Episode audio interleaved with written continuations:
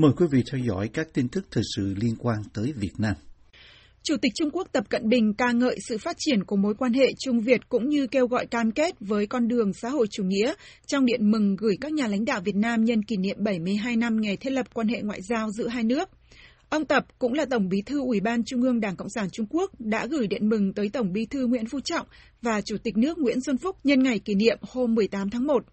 Truyền thông trong nước gồm cả Việt Nam Plus của Thông tấn xã Việt Nam đều đăng tải lại bản tin của Bộ Ngoại giao Việt Nam, trong đó nói rằng lãnh đạo hai nước đã trao đổi thư và điện mừng sự kiện trọng đại này. Bản tin cho biết tứ trụ của Việt Nam gồm cả Thủ tướng Phạm Minh Chính và Chủ tịch Quốc hội Vương Đình Huệ đã trao đổi điện mừng với Chủ tịch Tập và Thủ tướng Lý Khắc Cường nhân kỷ niệm ngày thiết lập quan hệ ngoại giao. Tuy nhiên, bản tin của Bộ Ngoại giao mà các báo trong nước đăng lại không đưa ra chi tiết nội dung điện mừng. Trong khi đó, kênh truyền hình CGTN trước đây là CCTV9 của nhà nước Trung Quốc nói rằng ông Tập đã lưu ý đến việc Trung Quốc và Việt Nam là hai nước láng giềng xã hội chủ nghĩa, cũng như ca ngợi hai nước là một cộng đồng có chung tương lai, mang ý nghĩa chiến lược trong điện mừng gửi ông Trọng và ông Phúc. Ông Tập còn nói Trung Quốc và Việt Nam nên cam kết đi theo con đường xã hội chủ nghĩa phù hợp với thực tế quốc gia của mình, cũng như bám sát phương hướng hợp tác hữu nghị trước những tác động phức tạp và tổng hợp của những thay đổi toàn cầu và một đại dịch chưa từng có trong thế kỷ qua, theo CGTN. Điều đó phục vụ lợi ích chiến lược chung của cả hai bên, đồng thời giúp thúc đẩy hòa bình và phát triển toàn cầu cũng như khu vực, ông Tập được CGTN trích lời nói trong điện mừng. Cùng ngày, Thủ tướng Trung Quốc cũng gửi điện mừng tới Thủ tướng Việt Nam theo CGTN.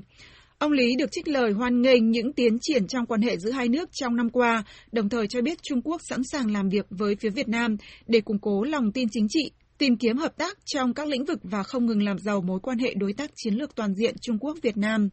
Lãnh đạo Đảng Cộng sản Trung Quốc và Việt Nam thường trao đổi thư và điện mừng vào các dịp kỷ niệm, cũng như đón năm mới âm lịch truyền thống.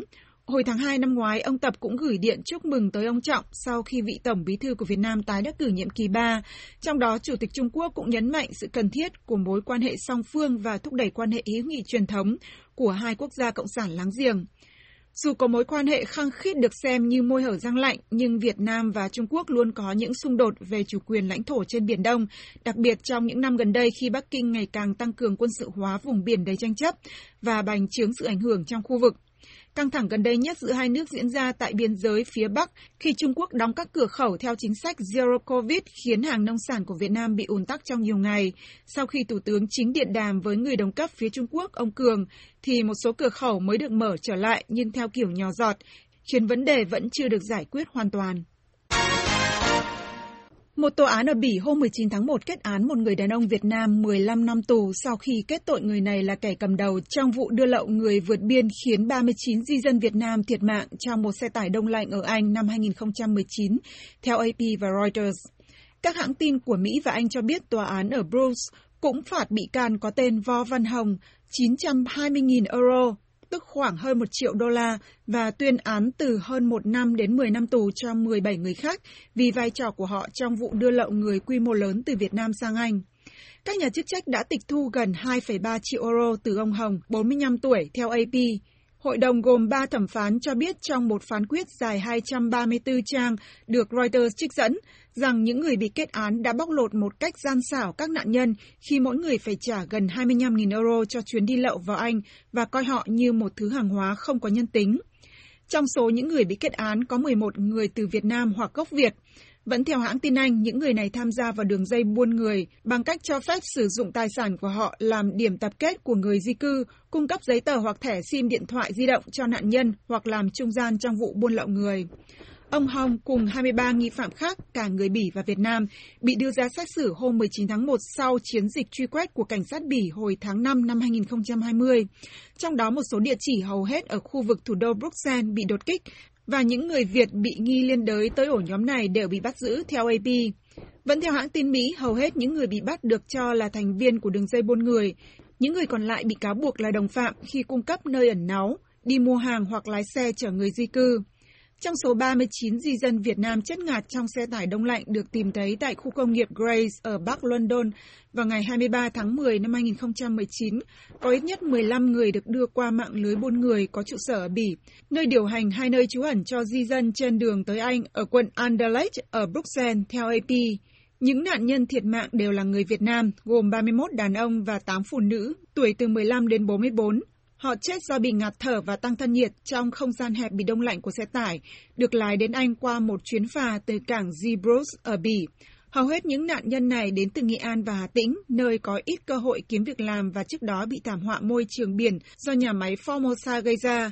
Những lời hứa hẹn về cơ hội kiếm tiền ở châu Âu từ những người môi giới cũng khiến họ và gia đình vay nợ để trả một số tiền lớn để sang Anh qua đường dây buôn lậu người. Năm ngoái, một tòa án ở Anh đã kết tội bốn người đàn ông bao gồm cả hai tài xế xe tải vì các tội ngộ sát cũng như liên quan đến di dân. Họ bị kết án từ 13 đến 27 năm tù. Việt Nam ghi nhận 3 ca nhiễm Omicron trong cộng đồng. Việt Nam hôm 19 tháng 1 mới thông báo 3 ca nhiễm biến chủng Omicron đầu tiên trong cộng đồng. Trung tâm Kiểm soát bệnh tật Thành phố Hồ Chí Minh HCDC hôm 19 tháng 1 ra thông báo khẩn cho biết Thành phố Hồ Chí Minh ghi nhận 3 ca nhiễm biến chủng Omicron có liên quan tới một người nhập cảnh. Cơ quan này cho biết thêm rằng người nhập cảnh này đã đi trên hai chuyến bay VN 5409 từ Hàn Quốc đến cảng hàng không quốc tế Cam Ranh vào ngày 7 tháng 1 năm 2022 và chuyến bay VN 1345 từ Cam Ranh đến thành phố Hồ Chí Minh vào ngày 10 tháng 1 năm 2022. Trung tâm Kiểm soát bệnh tật thành phố Hồ Chí Minh đã đề nghị tất cả hành khách đi trên hai chuyến bay trên phải liên hệ khai báo cho trạm y tế địa phương, nơi cư ngụ để được tư vấn và xét nghiệm. Báo Tuổi Trẻ hôm 19 tháng 1 dẫn lời Bí thư Thành ủy Thành phố Hồ Chí Minh Nguyễn Văn Nên cho biết rằng hiện các lực lượng chức năng của thành phố này đang khoanh vùng truy vết thần tốc liên quan đến chùm ca nhiễm COVID-19 thuộc biến chủng Omicron để ngăn chặn lây nhiễm cộng đồng. Trước khi ghi nhận các ca nhiễm Omicron trong cộng đồng, theo Bộ Y tế Việt Nam, các trường hợp nhiễm Omicron ở Việt Nam đều là các trường hợp nhập cảnh đã được quản lý cách ly kịp thời. Bộ này cho biết tính tới ngày 19 tháng 1, Việt Nam đã ghi nhận ít nhất 108 ca nhiễm biến thể Omicron ở cả miền Bắc, miền Trung và miền Nam. Trước đó, hôm 6 tháng 1, Bộ Y tế Việt Nam nhận định rằng nguy cơ ghi nhận các ca nhiễm biến chủng Omicron từ các trường hợp nhập cảnh và lây lan ra cộng đồng là rất lớn. Thông tin đăng trên trang web của Bộ Y tế nói rằng Bộ này đã có công điện gửi các địa phương, trong đó chỉ đạo truy vết thần tốc, cách ly kịp thời, lấy mẫu xét nghiệm các trường hợp F1 liên quan đến COVID-19 nhiễm biến chủng Omicron.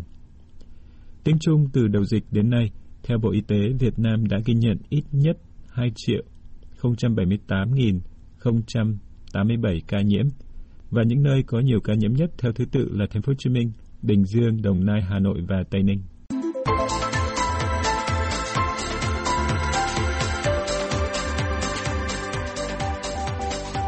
Tiếp theo mời quý vị theo dõi phóng sự Tết với người khiếm thị trong dịch COVID-19.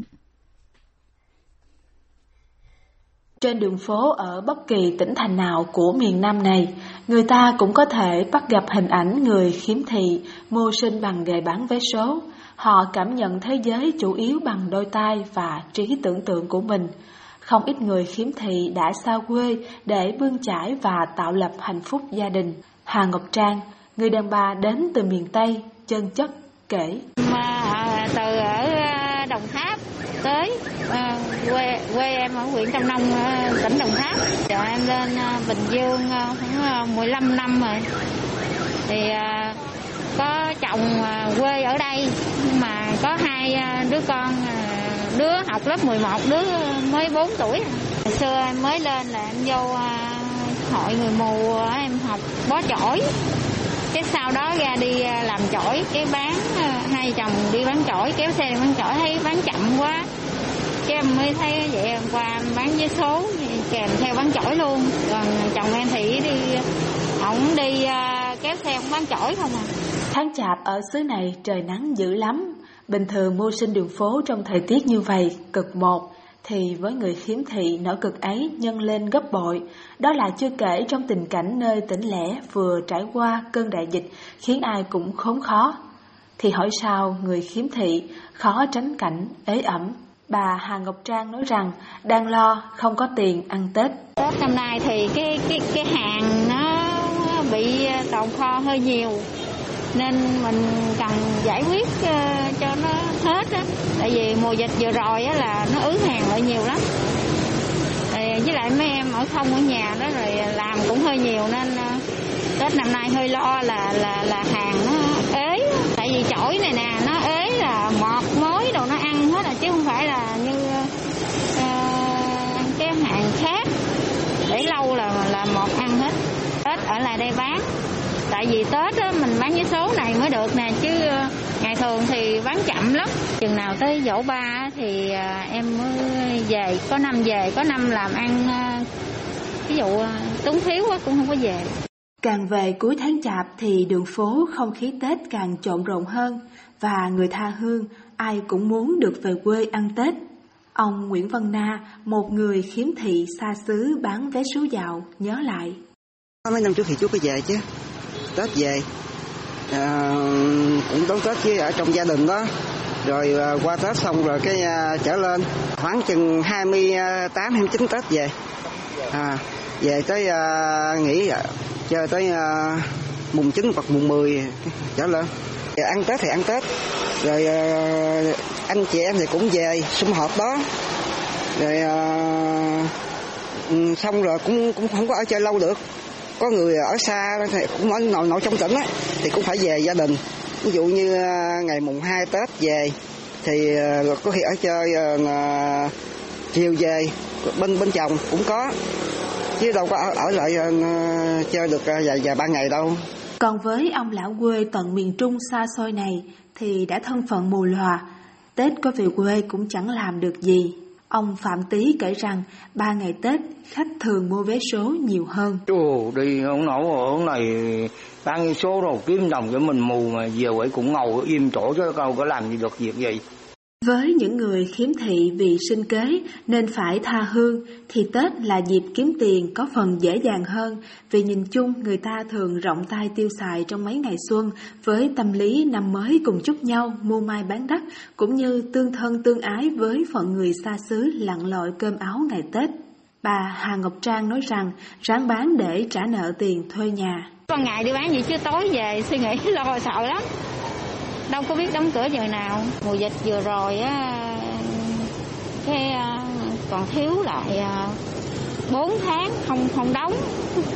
Nên bây giờ bà chủ cũng khó, bà tính ờ, lấy lấy nhà lại đó, nhưng mà hôm nay em hứa là tết này bán ra hàng ra xong rồi phải à, có tiền hoàn trả lại cho bà bà mới cho ở với những người khiếm thị thì về quê ăn Tết trong bối cảnh nhiều nơi đang còn dịch giả là điều vẫn hết sức lo ngại. Ông Nguyễn Văn Na kể rằng ngay cả dỗ người thân nơi quê nhà cũng không về được.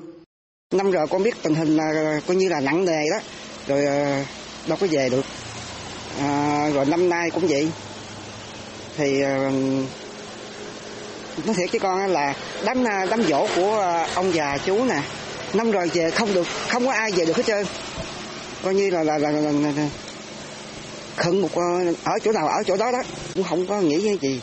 Giờ chỉ có là, là, là cầu xin bình an vô sự rồi à, đi bán có sức khỏe bán với số sống. Tháng chạp tết cận kề rồi đó.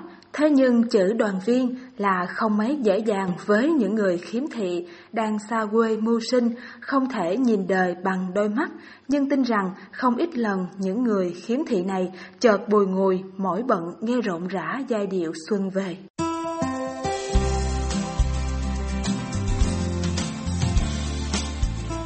Buổi phát thanh Việt ngữ buổi sáng của đài VOA xin được kết thúc tại đây.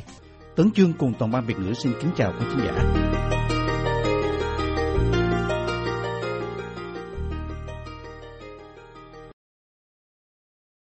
This program has come to you from the Voice of America, Washington.